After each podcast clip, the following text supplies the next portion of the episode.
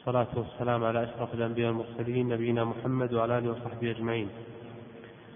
آه، أشرنا في الأمس إلى آه، عدد من الحالات العملية على قواعد بعض زمرة أو طائفة من القواعد الحاكمة المعاملات المالية ولعلنا اليوم أيضا نواصل آه، مجموعة من الحالات العملية و إن يعني أتت فرصة أخرى إن شاء الله استكملنا بعض هذه القواعد والحالات التي تعمق تصورها للفقيه المعاصر. بالأمس توقفنا عند آخر مثال كان كان عن الكمبياء مدى جواز كون رأس السلم كمبيالة طيب فالحكم لو أن إنسان له كمبيالة على مصرف على جهة ستدفع في أجل معين واحتاج المال واحتاج مالا وذهب إلى إنسان آخر وباع عليه هذه الكمبيالة بأقل من ثمنها.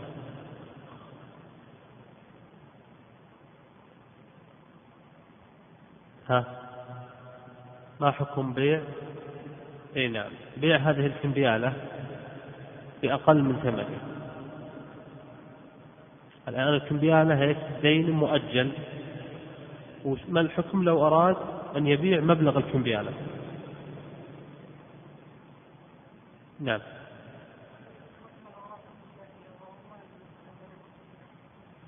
مطلقا ما يجوز. سواء كان على جهة المصرف نفسه أم على غير أي نعم. ها في رأي آخر؟ هي الآن الكمبيالة حقيقتها إيش؟ دين صح ولا لا؟ فلو أتاه وباعها على إنسان آخر أصبح فيها؟ فيها مشكلة إنها إنه باع الدين. وهذا الدين الذي ثبت في الذمة أيضا مال صح ولا لا؟ هو الآن الكمبيالة له بيدفع فيه ريالات معينة صح؟ فإذا شراها بريالات أصبح إيش؟ صرف صرف ما في تقابض هذه فيها مشكلة هذا واحد انباعها متماثل انباعها بأكثر أو بأقل صارت ربا فضل أيضا انباعها طيب إيش الحل؟ الحل إنه يبيعها بأعيان لو باع مبلغ الكمبيالة المؤجل بأعيان يعني لو باعها بأسهم جاز ولا ما جاز؟ كمبيالة مؤجلة باعها بأسهم كأنه الآن عجل المثمن وأجل الثمن آه، طيب ننتقل للمثال الآخر. هل يجوز جعل رأس مال السلم شيك؟ قال الآن سأسلم في آه، أجهزة إلى السنة القادمة وأعطاه رأس مال السلم شيك. هل تحقق التقا أولا يعني أعطيتكم القاعدة ها هاي شيخ حسب إيش؟ حسب نعم قوة الشيء النابعة من المناخ القانوني والبيئة القانونية فإذا كان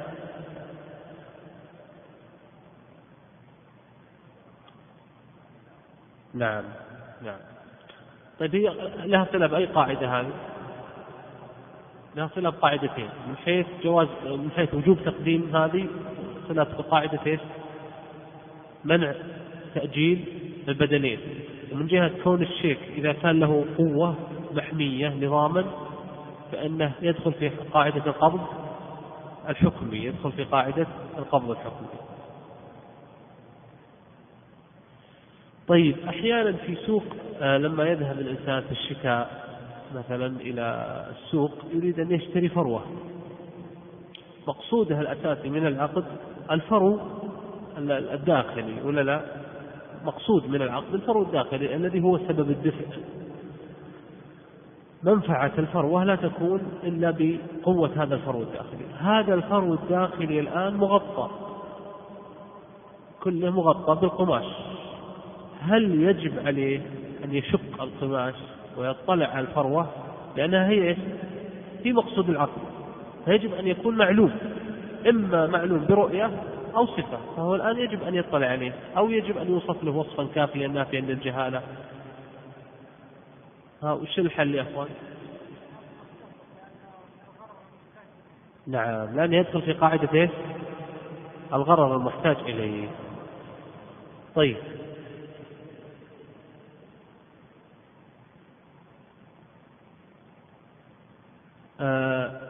في في في الوحدات الاستثمارية عموما مثال السابع والعشرين والثامن والعشرين في الوحدات الاستثمارية في الوحدات الاستثمارية عموما وفي الأسهم يعني. أحيانا إذا جيت تصفي محفظتك في محفظة مثلا في في أحد المؤسسات المصرفية الإسلامية أو اللي عندها نوافذ إسلامية يقولون لك آخر يوم أنك تطلب التصفية مثلا الاثنين نبيع لك بسعر إيش؟ الخميس يعني الآن أنت حددت معهم السعر؟ لا طيب هم قالوا لك تعال أنا بعدين محدد السعر؟ لا تعقد الآن العقد ويتحدد السعر يوم الخميس فباعوك الآن بما ينقطع به السعر قالوا نشوف بنقيم الخميس ونشوف هل هذا العقد يجوز؟ الآن ليس من شروط البيع أن يكون الثمن معلوما للعاقدين. الآن هو ما باعت باتفاقك على الثمن. أنت خاضع للثمن. إما أن يرتفع التقييم ويكون المستفيد من العميل وإما أن ينخفض التقييم ويكون المستفيد البنك. فما حكم البيع يوم الاثنين وعلى حسب تقييم يوم الخميس؟ طبعا هذا الغالب يعني. بنوك الثلاثاء الخميس بنوك تختلف أيامها. ما هي بالمشكلة في الأيام؟ الأيام وصف غير مؤثر هنا. المهم ان في فارق زماني بين العقد وتحديد الثمن نعم. أي نعم. المذهب أنه لا يجوز البيع بين قطع الاسلام نعم. و أنه يجوز. وأنت ما رايك؟ متوقف في شيء طيب ها يا أخوان. في رأي في تحليل طيب لها فقهي؟ الشيخ ساق الخلاف في تحليل فقهي لها يعني ما القاعدة التي ترجع إليها المسألة؟ ما ما رأيكم في آن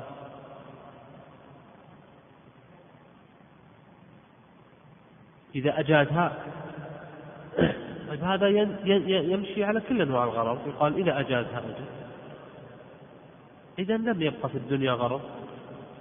إذا يجوز بيع الحصاد إذا أجازها. أو أو تجعل العقد موقوف. لا هو لو هو موقوف ما في مشكلة يعني بس إنه مو موقوف الآن العقد نافذ انتهى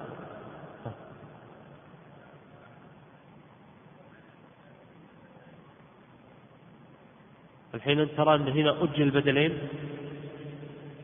ليه؟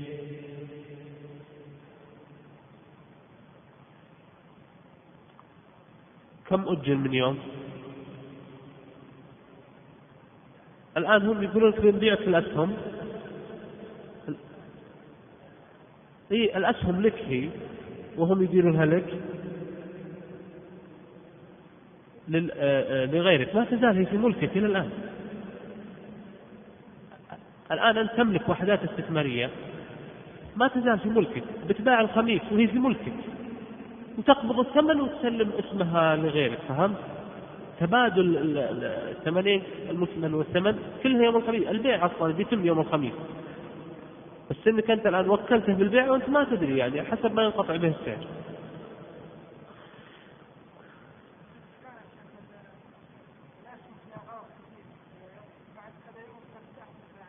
اي نعم.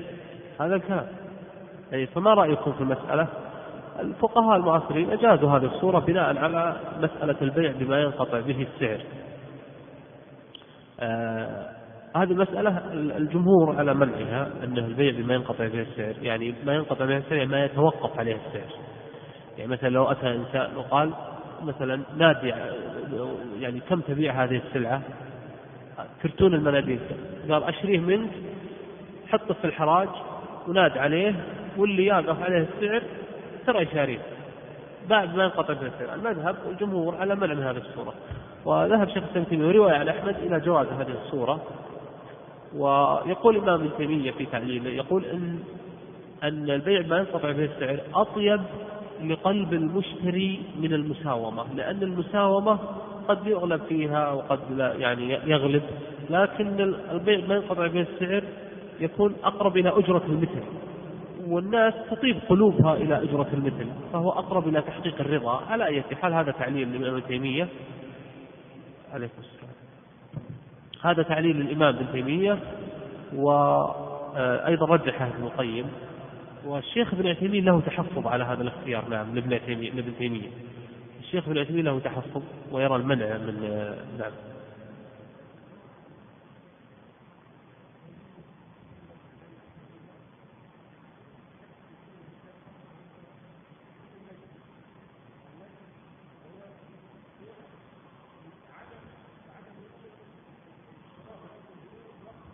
طيب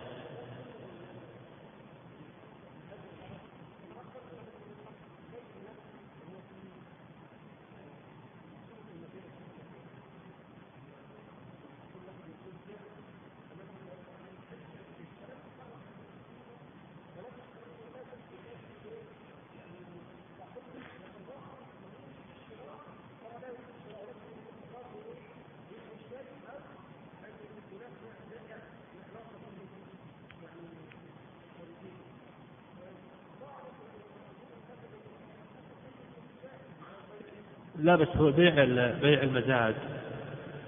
آه لم يجعل الإنسان إرادته في إرادة غيره وإنما هو الذي يزيد في السعر ما يطيب له هو الذي يساوم وغيره إذا أراده بأزيد هو الذي زاد. لكن البيع بما ينقطع به السعر جعل الإنسان إرادته في تحديد الثمن لمن؟ مرتبطة بإرادة غيره.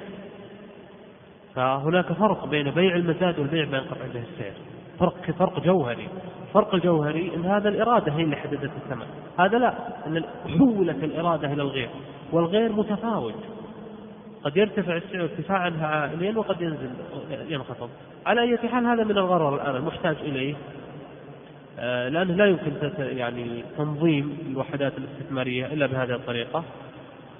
آه، لكن آه، يعني مثل ما ذكرتكم الشيخ ابن تيمية رحمه الله تعالى وغفر له واسكن فسيح جناته وجعل قبره من رياض الجنة يتحفظ على هذا البيع اللي هو البيع من قطع الفيل ويخالف فيه الشيخ ابن تيمية بالرغم من تمسكه باختيارات الإمام ابن تيمية. طيب المثال الآخر آه، ما حكم تحديد يعني مثلا آه، رب المال آه، أعطى المضارب أموال مثلا عشرة آلاف وقال ولكن بشرط ضارب بها ونقتسم الربح. ولكن لي ألف ريال مقطوعة. ما حكم هذا العقد؟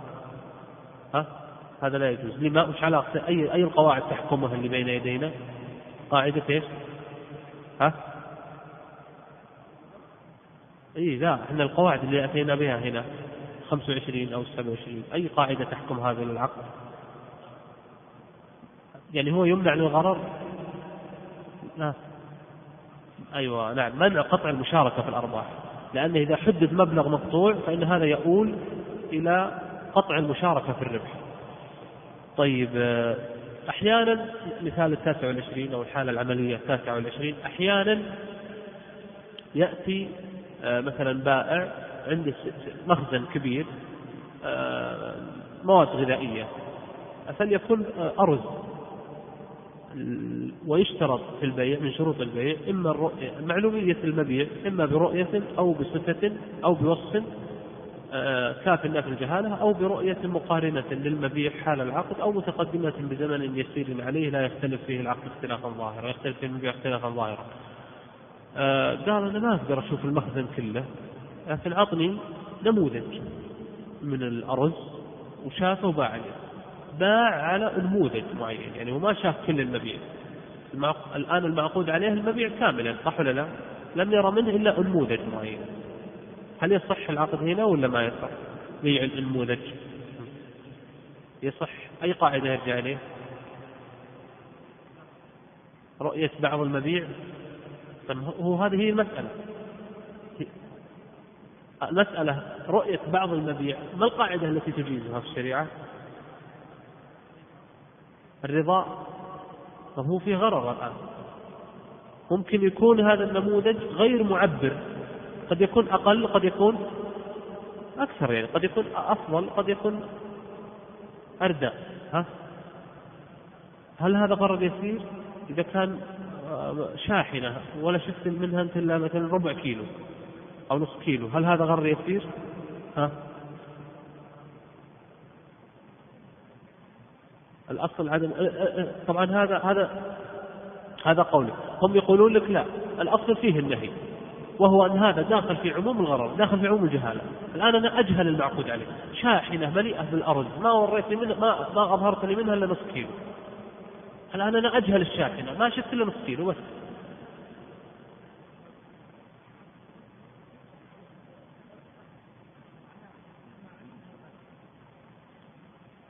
طب قد يكون كذلك قد يكون أقل قد يكون أكثر أليس يتفاوت أحيانا المبيع؟ نعم ها؟ هو غرض ما في شك إنه غرض ولكنه محتاج إليه يعني هذه تفرض تطور التجارة طيب أحيانا من صور البيع المثال الثلاثين أو الحالة من الثلاثين من صور البيع من صور العقود المعاصره أن يأتي إنسان إلى التاجر مثلا يعني يريد أن يشتري منه سلعة معينة ويقول هل عندك السلعة الفلانية؟ نعم. اشتريتها برقمها. الرقم هو الثمن المدون على السلعة. ما حكم البيع بالرقم؟ يعني أحدهما أو كلاهما لا يعرفان الرقم. قد يكون البائع هو اللي سجل الرقم فيقول المشتري اشتريتها برقمها زي مثلا الساعات أحيانا الساعات يسجلون عليها تحت إيش؟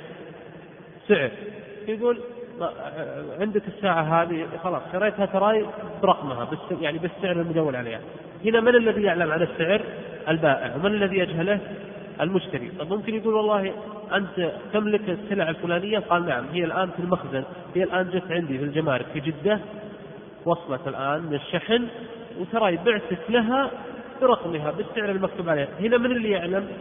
كلاهما لا يعلمان لا البائع ولا المشتري وإنما باع بالرقم يعني بالثمن المكتوب عليه. ما حكم البيع بالرقم؟ نعم ما رأيك فيها طيب؟ حللناها لنا فقهيا واربطها بالقواعد. لا للجهالة. نعم وبعضهم إيه. نعم. اي نعم. جميل. جميل اقتربت بشكل رائع من الجواب. نعم.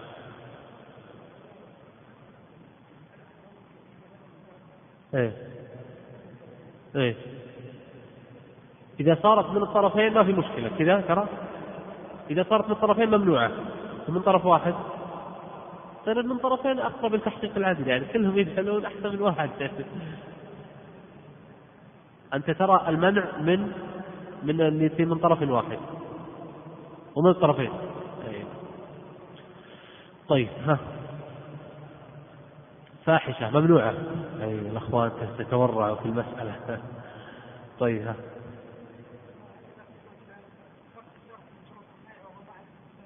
نعم. نعم. آه سم. معلوم. إي نعم. طيب آه، المذهب أو الجمهور والمذهب عند الحنابلة على المنع من البيع بالرقم كما تفضلتم للجهالة لأن هذا فيه جهالة فاحشة. قد يكون الرقم عالي السعر عالي وقد يكون منخفض وذهب الشيخ الشيخ ابن تيمية إلى جواز البيع بالرقم اعتبرها من عادة التجار. والذي يبدو لي شخصيا راجحا في هذه المسألة هو تقسيم البيع بالرقم يعني يمكن أن نقسم البيع بالرقم إلى قسمين. رقم مرسل ورقم نمطي. الرقم المرسل هو الذي لا يرتبط بمعايير تجارية عرفية معينة وإنما يفرضها التاجر من عنده. هذا فيها غرض؟ فاحش ما يجوز. يعني مثلا مثل بائع الساعات إذا كتب على الساعة ما هي قليل يمكن رافع السعر يمكن منزله في أحيانا هناك تفاوت عالي جدا بين التجار والسلعة الواحدة فإذا كان الرقم مرسل يعني غير مرتبط بمعايير معينة وإنما من شخص معين هو الذي فهذا لا يجوز. في جهالة ويترتب عليه الحكمة من الغرر التي هي النزاع. يؤدي هذا إلى النزاع. النوع الثاني هو الرقم النمطي. الرقم النمطي هو المرتبط بمعايير تجارية عرفية معينة. هذا يجوز. مثل إيش؟ مثل الدواء. الدواء الآن العلاج مكتوب عليه رقم صح ولا لا؟ لو قال عندك علاج كذا وكذا قال نعم. قال اشتريته برقمه يعني. أو قال هو موجود عنده في المخزن قال خلاص أنا أوقع الآن معك فاتورة على شرائه برقمه. فاشتراه برقمه وهو لم يعرف الثمن هنا جائز. لا بل, بل هذا أعدل من المساومة لأن هذه الأسعار التي نظمت بالسياسة الشرعية وبالأعراف التجارية أعدل من المساومة وأطيب لقلب المتبايعين منها. فإذا كان الرقم مرسل لا يجوز وإذا كان الرقم نمطي أي مرتبط بمعايير تجارية معينة جاز. هذا ما يبدو لي شخصيا. آه طيب مثال آخر. مثال آخر. لو أن مجموعة من الشركاء آه ثلاثة أو مثلا أربعة, أربعة كل واحد منهم أرادوا يكونون شركة بمئة ألف ريال رأس مالها. كل واحد منهم قدم خمسة وعشرين ألف ريال. أحدهم متردد في المشاركة.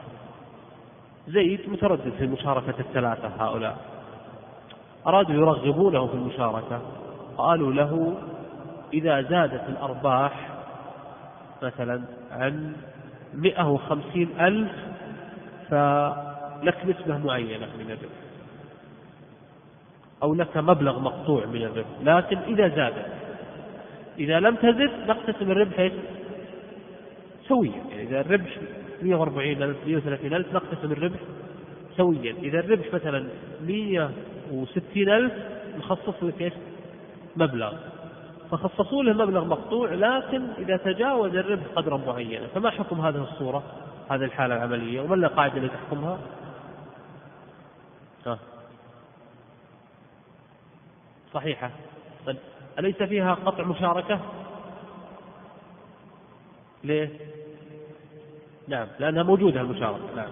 هذه عكس صورة أنه لو أرادوا لو حددوا له مبلغ مطلق. لكن لو حددوا له مبلغ بعد المشاركة جازت الصورة. إلا إذا كانت هذا هذه هذه النسبة بعد مستوى من الربح بسيط جدا يسير كأنها أصبح حيلة يعني. فإذا تحول إلى حيلة لم يجوز لكنه الأصل جوازه.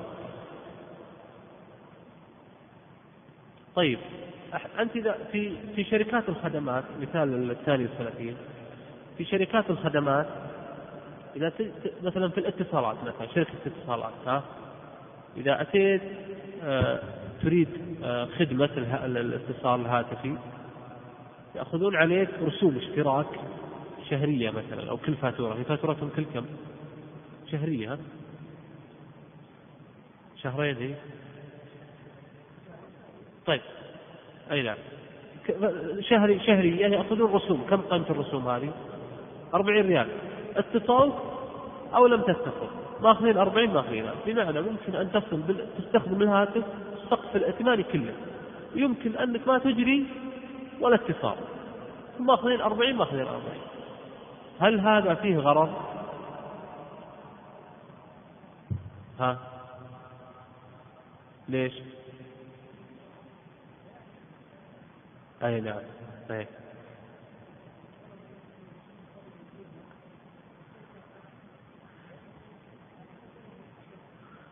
نعم.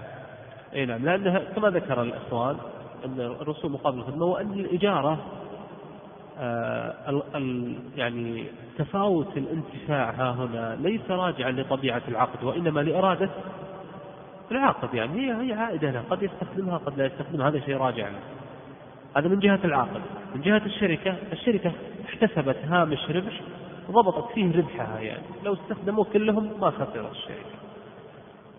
فليس فيه غرض من الطرفين. طيب.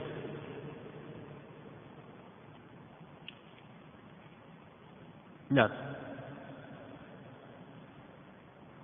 تأمين؟ يعني التأمين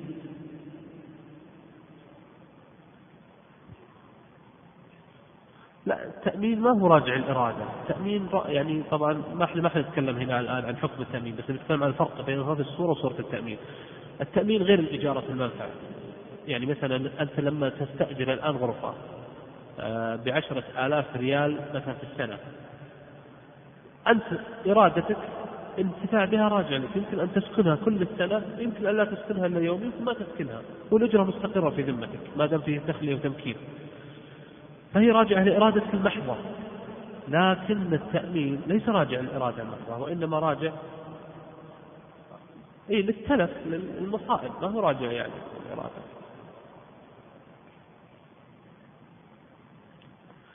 طيب أحيانا في استئجار الغرف يستأجر الإنسان غرفة معينة بثمن معين ليوم لليوم. يقول مثلا والله باخذ منك الغرفة اليوم مثلا 300 ريال. ويسكن فيها. لا يحددون المحصلة الإجمالية للأيام وإنما يحددون إيش؟ وحدة معينة اللي هي اليوم المعين فقط. فيسكن متى رغب الخروج خرج ودفع عن كل الأيام. لكنهم ما اتفقوا على أيام معينة يعني ما اتفقوا على المحصلة الإجمالية. يعني يمكن أن يسكن يوم يومين ثلاثة أيام شهر ما ندري كم يسكن. اتفقوا على اليوم و آه، جعلوا محصلة إجمالية لإرادة المستأجر. ما رأيكم في هذا العقد؟ هل فيه غرر؟ لأنه لم يحدد فيه مدة الإجارة.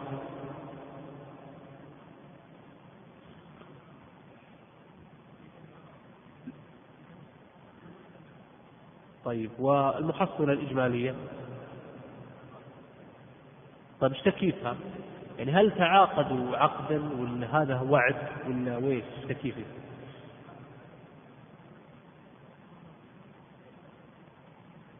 طيب إيش تكييف الأيام القادمة اللي خاضعة لإرادة العاقل خاضعة لإرادة الضيف أو نزيل الفندق إيش تكييفها يعني سكنت في الأيام القادمة. يعني هو جاء اتفق معهم قال والله نبي غرفة بجلس فيها كم يوم. كم يوم؟ أقل العدد أقل الجمع أكثر الجمع كم؟ أو ما فيها حد لأكثر الجمع. نقول كم يوم؟ ثلاث أيام مثلا جلس ثلاث أيام. آه طيب اليوم الرابع الخامس السادس هذا إيش تكييفه هذا في العقد الحين؟ نعم. هذا تجدد للعقد تلقائي أي نعم. طيب في تكييف في تحليل فقهي للموضوع هو في عقد قريب من هذا العقد في الفقه الإسلامي أشرت إليه فيما قبل اللي هي بيع الصبره كل قفيف بدرهم.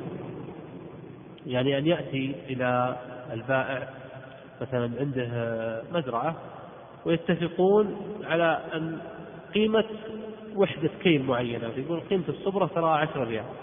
خذ ما شئت من المزرعة لكن قيمة الصبرة عشرة إن شئت أخذت خمسين ستين براحتك يعني. لكن اتفقوا على الوحدة المعينة ولم يتفقوا على المحصلة الجمهور على المنع من هذه الصورة والذي اختار شيخ التيمية هو الجواز وعليه الجماهير الفقهاء المعاصرين اليوم على الجواز.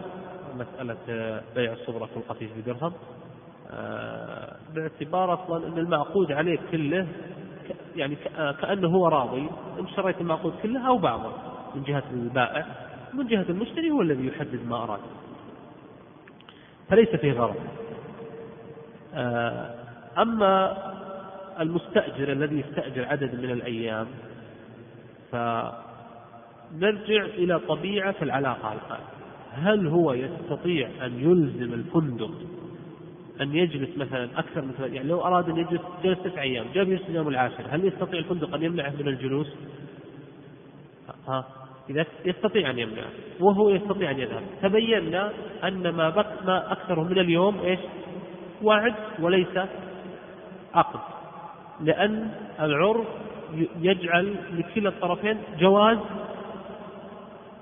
جواز آآ آه، آآ آه، عدم تجديد العقد تلقائيا فتبين مثل ما تفضل الشيخ أنه تجديد العقد في حقيقته وليس عقد وإنما هو وعد. ها؟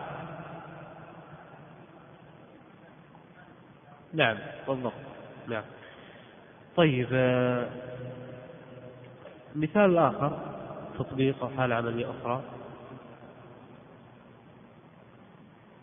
آه، في عقود الشركات يكتب أسماء الشركاء وحصصهم وما قدموا والصلاحيات مجلس الإدارة إذا كنتم سبق اطلعتم على آه، عقد شركة يعني.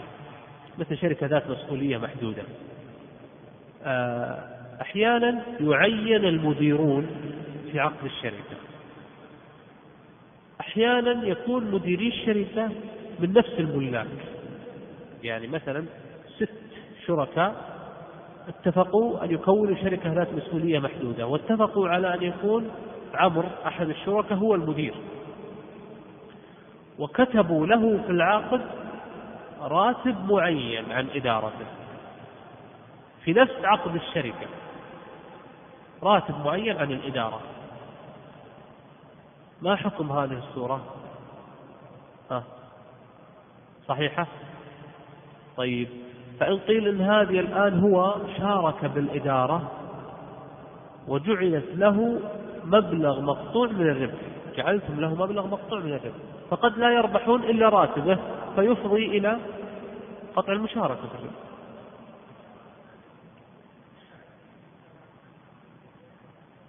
بس إنها الآن في العقد المشاركة صارت ها؟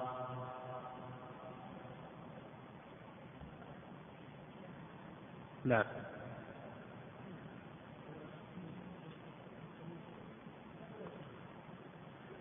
نعم. تمام.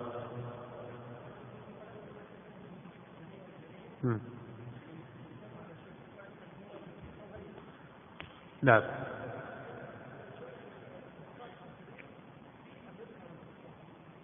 تمام.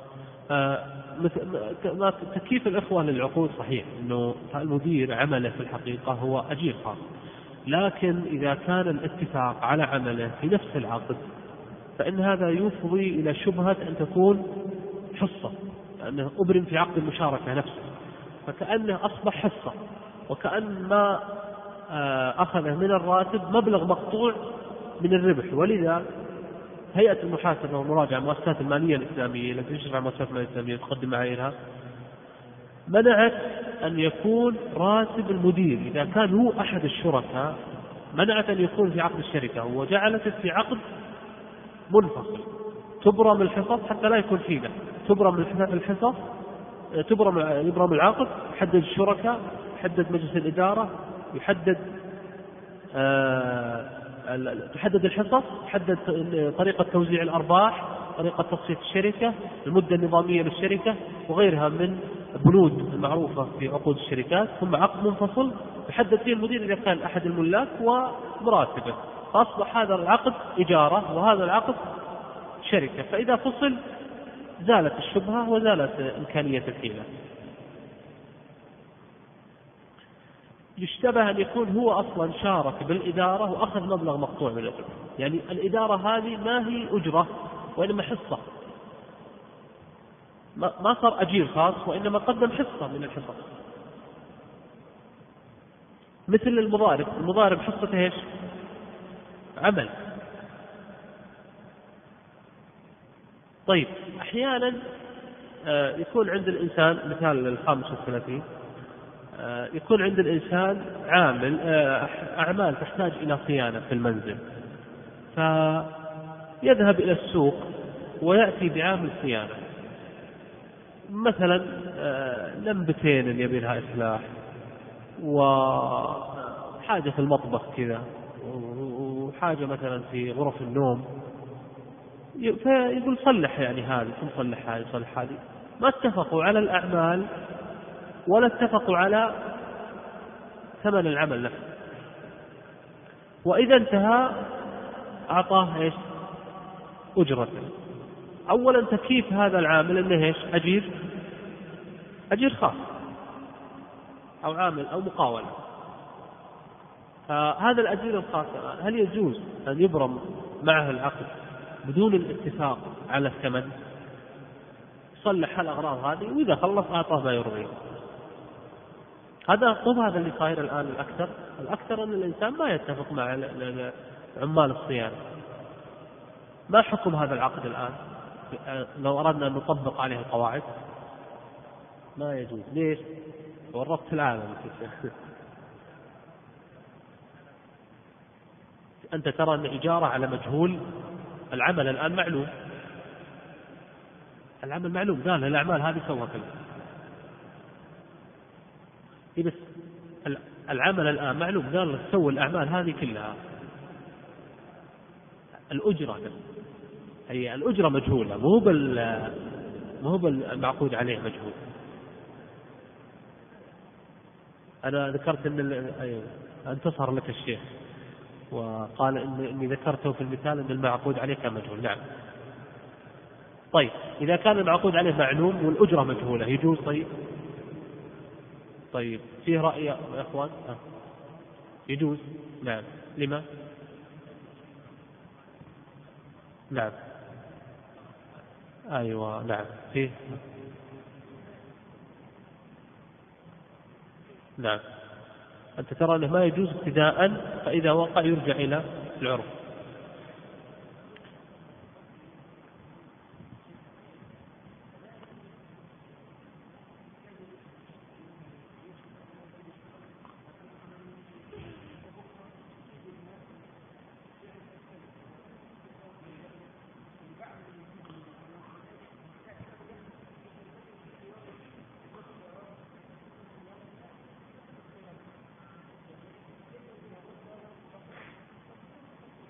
نعم أحسنت. تعليل دقيق. آه هو هذا ما يسمى اللي تفضل به الشيخ فاضل يعني الجمهور على منع العمل إلا بتحديد الأجرة في إجارة الأشخاص. والذي رجح الشيخ ابن تيمية وجمهور الفقهاء المعاصرين على أن هذا العمل جائز ويرجع فيه إلى أجرة المثل وأنه أقرب إلى تحقيق العدل من الاتفاق أحيانا المبدئي على أعمال مثل ما تفضل الشيخ. قد يعني ما هي في البداية يعني طبيعتها ما هي معلومة مثل صيانة السيارات فعلا. و آه، إن هذا جرت العادة بمثله واتفق يعني جرت عادة الناس على أن تكون هذه الأعمال يعطى فيها أجرة المثل. والغرر الذي فيها التفاوت الذي فيها يسير ليس بكثير. وتسامح الناس بالمثل وجرت عليه العادة والعرف محكم في تحديد الغرر الكثير واليسير. آه، طيب آه، مثال السادس والثلاثين تطبيق السادس والثلاثين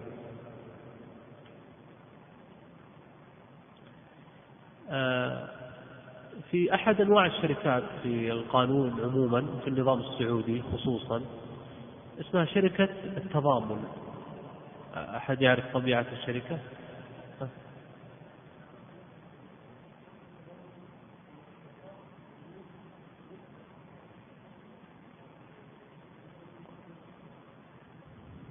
نعم.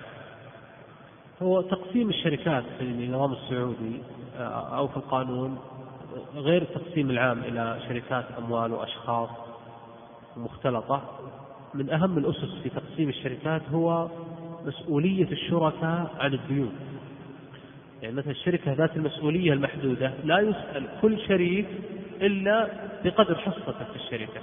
الشركة تضامن يعني مثلا أنت أربع شركاء بمسؤولية محدودة. كل واحد منهم قدم 25% 25% 25% خسروا 100000 كل واحد إيش؟ يخسر نفس هذه النسبة من الخسارة. لكن الشركة التضامنية أن يكون جميع الشركاء مسؤولون بالتضامن عن جميع ديون الشركة تجاه الغير. يعني إذا خسرت شركة كان أحدهم آه، مثلا مليء والآخرين مثلا مفلسين فيستطيع الغير أنه يختار أحد الشركاء ويطالبه بجميع الخسارة. هذه الشركة إيش ميزتها؟ ميزتها القوة الائتمانية لها. وهي لا توجد في الغالب إلا كشركات عائلية يكون فيها ثقة عميقة. وأما الشركات غير العائلية في الغالب تكون ذات مسؤولية محدودة إذا كانوا أشخاص أو العامة شركات مساهمة لكنها تكون مثلا إذا كان في ثقة عالية بين الإخوان يكونوا متضامنين. هذا يعطيها قوة أمام غيرهم. يعني أي متعامل معها يثق فيها ويتعامل معها ويمولها لأنه يستطيع أن يطالب إيش؟ أي واحد منها يعني. نعم. هذه الشركة التضامنية هل تتعارض مع قاعدة الشركات في الفقه الإسلامي أن الوضيعة بقدر المال؟ ها؟ ظاهرها التعارض أن الآن الخسارة في الشريعة بإيش؟ الربح على مصطلحة والوضيعة بقدر المال. كأن الوضيعة الآن صارت؟ ليست بقدر المال. ما رأيكم؟ ها؟ ها يا أخوان. الواقع أن الوضيعة ها هنا بقدر المال. تم.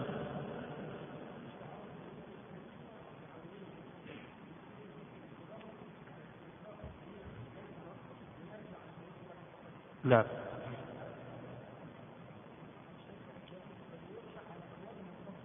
نعم.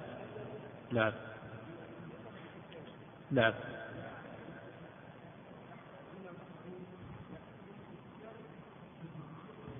تمام.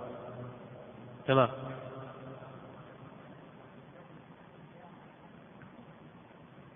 مثل مسألة الضمان. أي نعم. ها. طيب هو الواقع أنه ليس فيه تغيير لقاعدة الوضيعة بقدر المال حتى في الشركة التضامنية الوضيعة بقدر المال. ولكن المسؤولية التضامنية هذه هي تنظيم للمطالبة تجاه الغير يعني الغير يستطيع أن يطالب أي أحد الشركاء.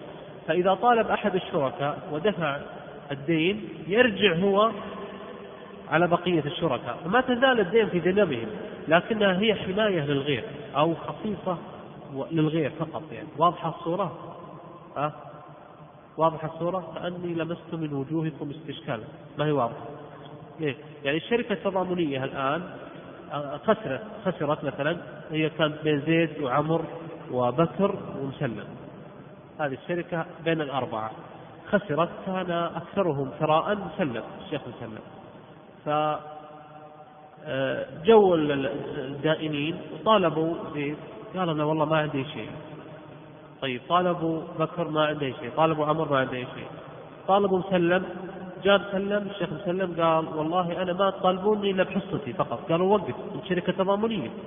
تدفع كل الخساره لأنكم متضامنين في جميع أموالكم عن ديون الشركة.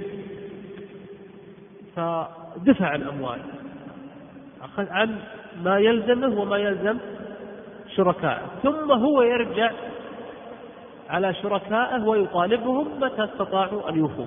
ففي الحقيقة الخسارة موزعة على كل الشركاء لكن هذه حماية لمن؟ للغير. فهي تنظيم للمطالبة وليست تنظيم لتوزيع الخسارة داخليا. طيب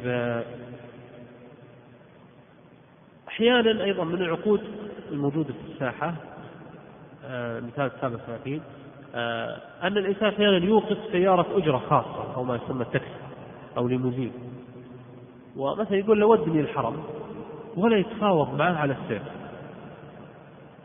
وإذا وصل أعطاه ثمن الآن هذا تكييفه وصل هذا نقل عقد نقل وهو في حقيقته أجير خاص صح ولا لا؟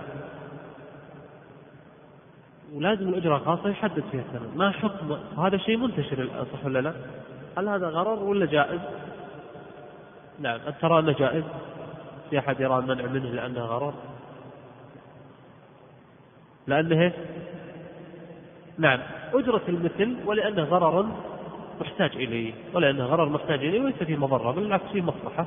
هذا من تيسير حاجات الناس. حتى إن كان الإمام القيم أظن في الإمام القيم مرة قال يمنعون من هذه العقود وهم يمارسونها في يعني حياتهم اليومية. ولا أحد ينفك من كثير من هذه العقود ولا يستطيع أن يتفاوض على كل شيء في حياته. فتيسير المعاملات جاءت به الشريعة. ومن هذا يتبين تضييق الشارع لنطاق الغرر وأنه لا يمنع إلا الجهالة الفاحشة التي فيها مضرة ولا فيها مصلحة. أما ما كان فيه مصلحة فإن المصلحة التي فيه أعظم من مصلحة درء النزاع التي محتملة منه. طيب. ما الحكم لو دفع آه، رب المال آه، مالين للمظالم رصيدين. قال له تعال. أنا وياكم يسوي شركة مضاربة. عندي رصيدين. مئة ألف في البنك بنك البلاد مئة ألف بنك الراجحين. ضارب بالرصيدين هذه كلاهما ما ربحته من الرصيد اللي في بنك البلاد لي. وما ربحته من من الرصيد الذي في بنك الراجحي لك. رأس المال الآن مالين. أحدهما ربحه لي والآخر ربحه لك. هل هذا جائز؟ لأنه الآن وزع الربح. جائز؟ ها. لما؟ لما؟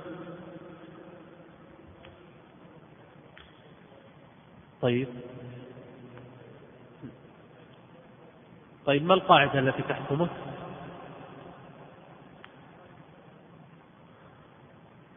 لا هو موجود الخراج بالضمان في حتى في الصورة الآن هو يضمن ويكسب الخراج. نعم. من أي نعم؟ منع قطع المشاركة في الأرباح منع قطع المشاركة في الأرباح لأن هذا يفضي إلى قطع المشاركة في الربح لأنه ممكن يربح في أحدهما فيكون الربح له ويخسر في الآخر فيكون خسر عمله ولم يربح المضارب أو العكس. طيب. من العقود أيضا الموجودة اليوم في الساحة. آه، أن الإنسان قد يذهب إلى شركة سيارات استئجار سيارات ويستأجر منها سيارة ويقولون له تأخذها مثلا في الشهر مثلا ب 1500 ريال خلاص؟ ولك فيها كيلو مترات معينة يعني لكنها في الشهر ب 1500 ب 1500 ريال. في هذه أسعارها أو أنا مبعد واجد. قريب ها؟ 1500 ريال في الشهر. يمكن أن يستخدمها حتى أقصى المسافة الممكنة. ويمكن أن يركنها في بيته وينشغل ولا يستخدم هذه السيارة أبدا. فكيف يحدد مبلغ؟ أنا لا أدري كم سأنتفع بهذه السيارة. هل هذا غرر ها؟ متوسط. بس في جهالة أنا ممكن أستخدمها ممكن ما أستخدمها. جهالة بالنسبة لي جهالة بالنسبة لها الآن. هو ما يدري تستخدمها كلها. يمكن كل ما أجرها واحد استخدمها كل ذا فصار فيها إهلاكات عالية وقلت قيمة السيارة. طيب. أيوة ها.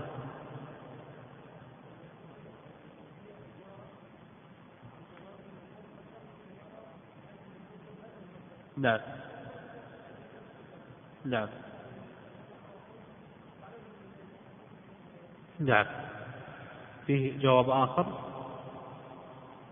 هو الجهالة بالنسبة للبائع بالنسبة للعاقل. بالنسبة للعاقل المستأجر الجهال ما في جهالة هنا لأن آه، قدرة الانتفاع أو حجم الانتفاع عائد إلى إيش؟ إلى إرادته. هو يستطيع أن يستخدمها يستطيع أن لا يستخدمها يعني. ما هي لطبيعة العقد يعني؟ مثل بيع الملامسة بيع المنابذة بيع الحصاد آه هذا بيع بيع قبل بدو الصلاح. هذا غرر وخطر عائد إلى طبيعة العقد نفسه يعني. قد يحصل أكثر قد يحصل أقل. لكن الإجارة إجارة الأشخاص وإجارة المنافع والأعيان هذه كلها عائدة إلى إيش؟ إلى إرادة العقد. وبالنسبة للشركة الشركة لها حسابات معينة تحسب هامش ربح بالنسبة إلى متوسط الاستخدام وهو الذي يحقق لها هذه الأوضاع طيب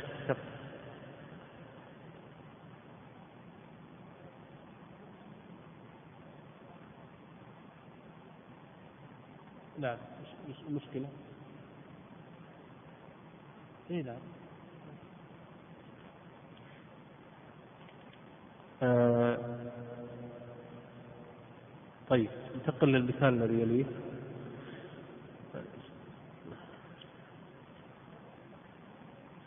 إيه كأنه أجره الآن. كأنه أجره.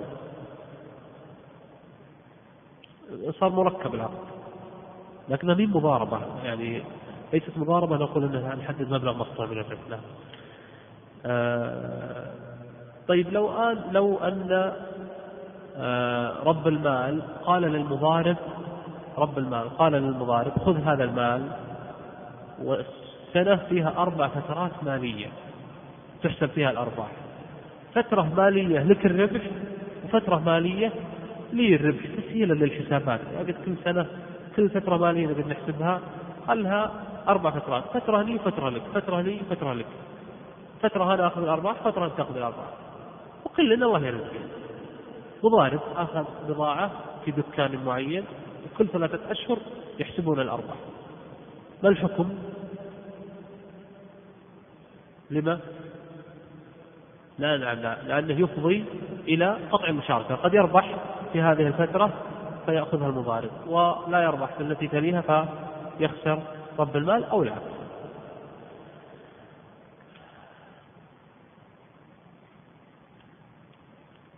طيب ما الحكم لو أن إنسانا رأف بأعزب رجل شاب أعزب فرأف به ثري من الأثرياء.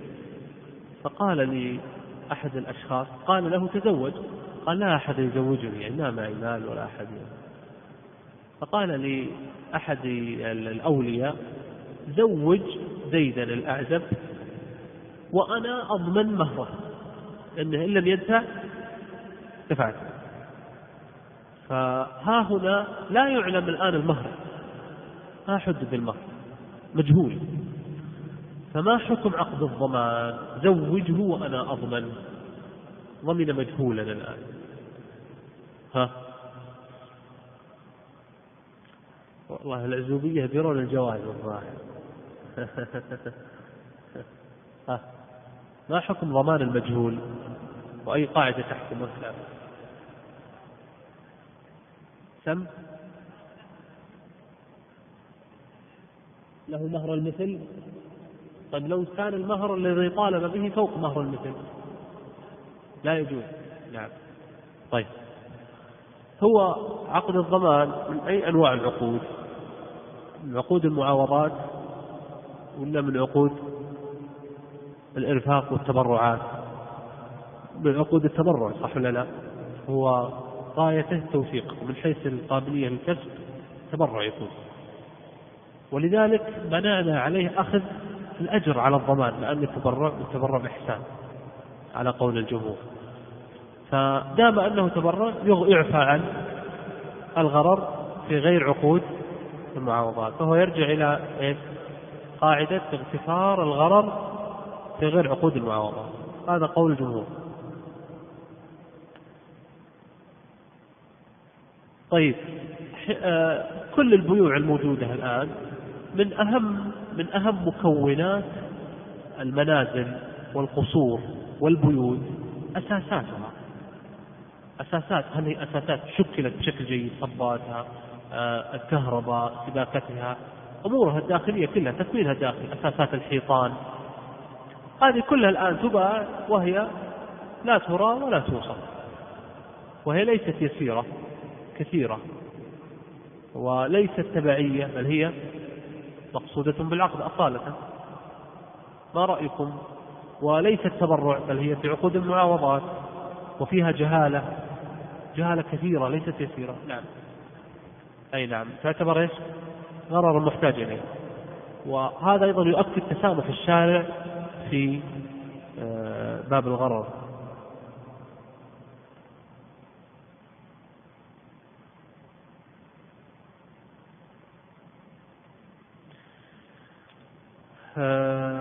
طيب. في هناك بعض الشركات أو آه، المتاجر تصدر بطاقات تخفيض. إما مثلا لكل عملاء كل من أتى لها يشتري أعطته إيش؟ بطاقة تخفيض. قالت إذا اشترى إذا تمكنك هذه البطاقة من تخفيض 10% أو 2.5% أو 3% قد تكون هذه البطاقة مجانية وقد تكون هذه البطاقة برسوم. تأتي مثلا تقول اشتر هذه البطاقة مني مثلا ب 100 ريال وتخولك تخفيض 2.5% لمدة ستة أشهر. قد تكون هذه البطاقة أطراف العقد فيها ثنائية يكون فقط بين المتجر والمشتري ولها أنواع كثيرة. وقد تكون ثلاثية شركة خارجية تبيع بطاقات تخفيض بالتعاقد مع المؤسسات مثل بطاقة المستثمر الدولي اللي يسمونها بطاقة المستثمر الدولي. تجي تبيع بطاقات تعطيك تخفيض في الفنادق في المطاعم في شركات السياحة آه، في التذاكر السفر والسياحة. بطاقة تخول تخفيض. الآن أن تشتري هذه البطاقة. قد قد تم بطاقة تخفيض. بطاقة المستثمر الدولي.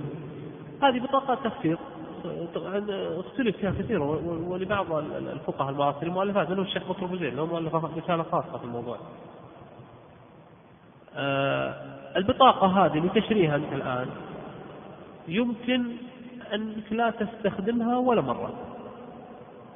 تشتري مثلا بطاقة تخفيض في فنادق للصيف معين للصيفية هذه. تجيك الصيف هذا أعمال ما تستفيد منها ولا شيء. ويمكن تروح تستخدمها بطريقة تقدم لك تخفيضات مثلا بما قيمة عشرة آلاف ريال وانت شاريها مثلا ب 300 ريال لو تحسب التخفيضات اللي المبالغ المرتجعة لك التي لولا هذه البطاقة لا حسبت عليك تلقاها 10000 ريال وانت شاريها بكم؟ 300 فهل ما حكم هذه البطاقة؟ هل هذا فيه غرر؟ هل فيه ضرر؟ هل نعم هل فيه سبب من أسباب الفساد ومفتاح من مفاتيح البطلان في العقود؟ أم أن هذه القاعدة جائزة؟ أم أن هذه المعاملة جائزة؟ وما الأصل الشرعي التي ترجع إليه؟ فكروا. إذا كانت مجانية ما في شيء. وش تكليفها يصير؟ تبرع. طيب. وإذا كانت برسوم التوقف. طيب. ها؟ جزاك الله خير. قدمت نصف الجواب. نعم. ها يا إخوان.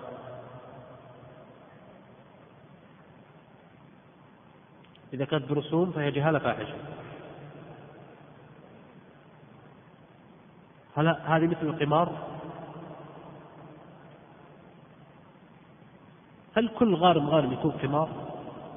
المتاجرات مبنية على غارم غانم نعم. طيب. هو هذه المسألة فيها قولين. البطاقة الأولى التخفيض المجاني. هذه الجماهير على جوانب. البطاقة الثانية اللي التخفيض برسوم اللجنة الدائمة للبحوث العلمية والفتاوى إرشاد أخرجت فيها فتوى بتحريمها وألف فيها الشيخ بكر أبو زيد آه، شفاه الله سبحانه وتعالى آه، رسالة في تحريمها. ورأوا أن فيها ثلاثة أسباب من أسباب الفساد. فيها غرر يعني جهالة ما كم حجم الاستفادة مو معلوم. وفيها ضرر على الناس الذين يشترونها. وفيها هذا أكثر العلل التي يعني أداروا الحكم عليها. قالوا فيها أكل لأموال الناس بالباطل. وقول الحق تبارك وتعالى ولا تأكلوا أموالكم بينكم بالباطل وذهب بعض الفقهاء المعاصرين إلى أن هذه العلل الثلاث ليست موجودة فيها. فمن حيث الغرر في طرفين في العقد. آه، أو في طرفين في العقد في البطاقة الثنائية في ثلاث أطراف في العقد في البطاقة الثلاثية. نحكي عن الأطراف الثلاثة ويصير ضمنيا يدخل فيها البطاقة ذات الأطراف الثنائية. من حيث المستهلك هذا التردد في الانتفاع عائد إلى طبيعة العقد ولا لإرادته؟ لإرادته هو. فأصبحت مثل إيش؟ مثل الإجارة.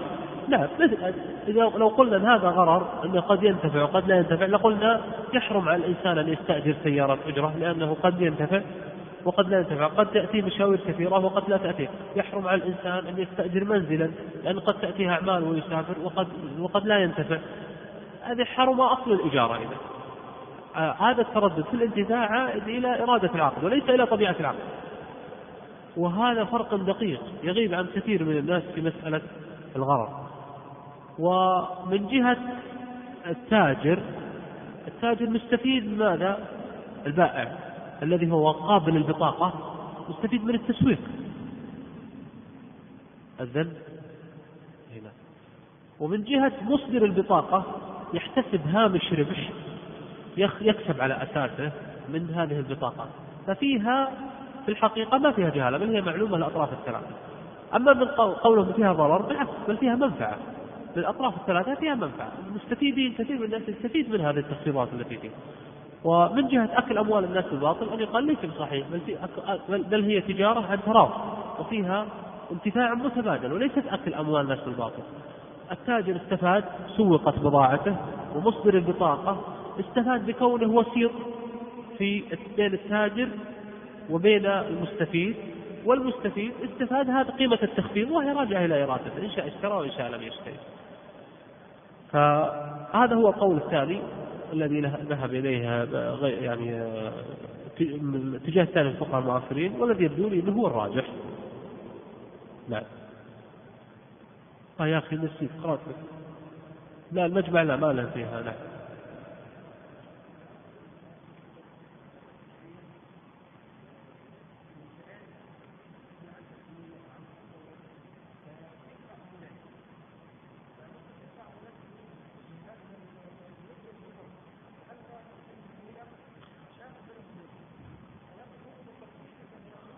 نعم أحسنت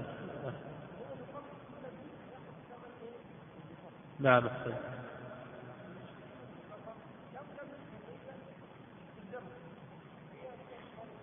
نعم أحسنت بالعكس نعم كما ذكر الشيخ الفاضل أن فيها في الحقيقة مصلحة.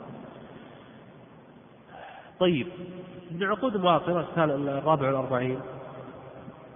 آه، من العقود المعاصرة أيضا أن الأحيان الإنسان يتصل على فندق مثلا بيسافر هو إلى مثلا دبي. يتصل على فندق ويحجز غرف. مثلا يحجز غرفة لمدة أسبوع وهو لم يرى الغرفة ولم يرى خدماتها ولم يرى الفندق كله اللي بيستأجر فيه. ويدفع الثمن أو يؤجل له إلى أن يفصل بعض الفنادق تشترط البطاقة الائتمانية وبعضها إذا وصل دفع. فالآن المعقود عليه في الإجارة لم يرى ولم يوصف. فهل هذا غرر؟ ما يجوز الحجز بالهاتف عبر عبر الهاتف في الفنادق ولا يجوز؟ ها؟ وأي قاعدة يرجع إليها؟ نعم. يعني لا يجوز أن يكون عقدا باتا نافذا نعم وإنما يكون وعد. إذا كان وعد جاز.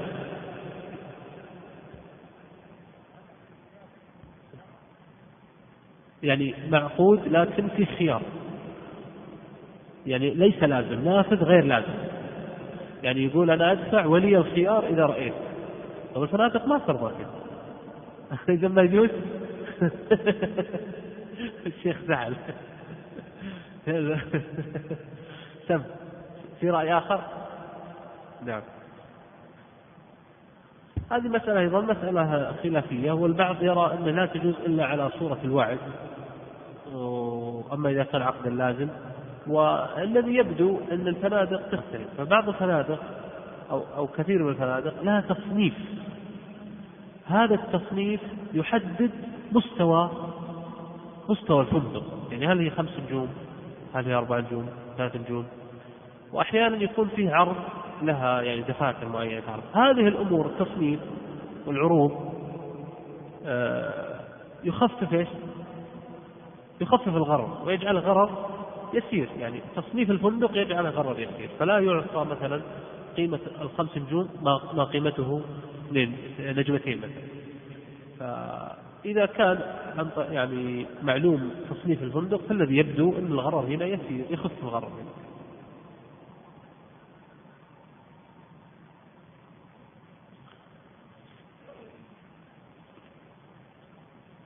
أذن يا شيخ؟ ها؟ يأذن؟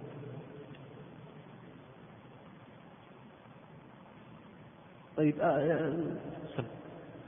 تأذن؟ سم أذن. أذن ونواصل.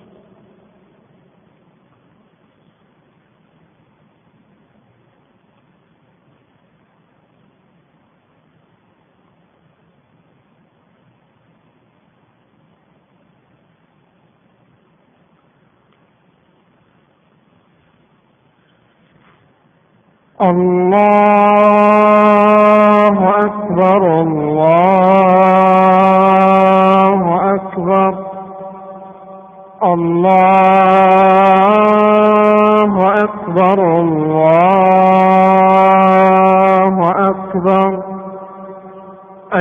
أشهد أن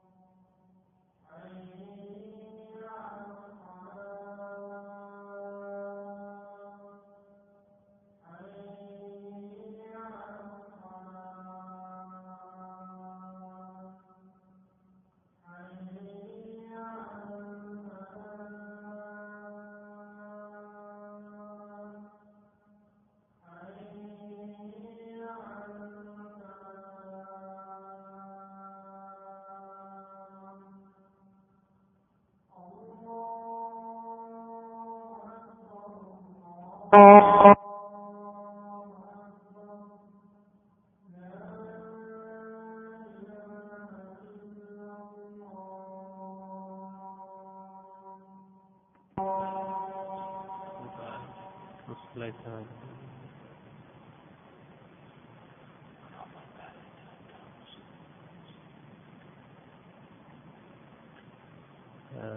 بسم الله الرحمن الرحيم. هذا سائل يسأل يقول آه، رجل يعمل مع الحكومة موظفا ثم قبل في إحدى المدارس للدراسة وقبلت الحكومة منه بالذهاب وتستمر الحكومة بدفع الراتب كما تدفع له من قبل فهل يجوز له الانتفاع بهذه الرواتب مع أنه لم يعمل لها؟ ما رأيكم في هذا المسألة؟ لا. يقول أن الحكومة استمرت تدفع له الراتب وهو ذهب يدرس. نعم طالما أنه أخذ الموافقة يعني. نعم. الذي يبدو. سم. نعم لا يجوز. أنت ترى أن لا يجوز أن نعمل الذي يبدو لي شخصيا والله تعالى أعلم فيها قسمين مثلا. آه، إما أن يكون إذن الحكومة له هو إذن نظامي يعني آه، سبيله سبيل نظامي. يجوز مثلا لها نظاما أن تسمح لموظفيها بالدراسة فيكون كالابتعاد. فهنا يجوز. وإما أن يكون على سبيل المحاباة لهذا الموظف إما عن طريق معرفة شخصية أو تستر أو عمل غير نظامي فها هنا يكون غير جائز والله تعالى أعلم. آه، في ختام هذه الدورة المباركة آه، التي أسأل الله سبحانه وتعالى تكون في ميزان حسنات الجميع. يعني أذكر الإخوة بأن طريق العلم عموما والفقه خصوصا طويل. ويحتاج يعني إلى آه، تحسين العلاقة بالله سبحانه وتعالى وتمثيل الصلة به ومراقبته والخضوع بين يديه وتحلي بكثير من الخصال والصفات الربانية التي آه، تساهم في مواصلة المسيرة. ولا شك أن من أهمها الصبر. ف يعني كما يقول حق الله تعالى ولنبلونكم بشيء من الخوف والجوع ونقص من الأموال والأنفس والثمرات وبشر الصابرين. أحيانا الفقيه يبتلى بنقص المال. ف... وأحيانا يعني آه، منازعة النفس وشعة القلب وتفرق في أودية الدنيا آه، وضغط الحاجات الاجتماعية والالتزامات فالأمور تحتاج إلى صبر ومصابرة. كما يقول كما قال الصحابي الجليل عمر الخطاب وجدنا خير عيشنا بالصبر وأيضا كان الإمام علي بن أبي طالب يقول الصبر مطية لا تكبو. فالصبر حالة نفسية يعني هي آه، تجعل الإنسان قادرا على الخروج من الضغوط النفسية التي تخلقها تناقضات الحياة الاجتماعية. وتجعل الإنسان قادرا على الاستعلاء على هذه الضغوط والتعلق سبحانه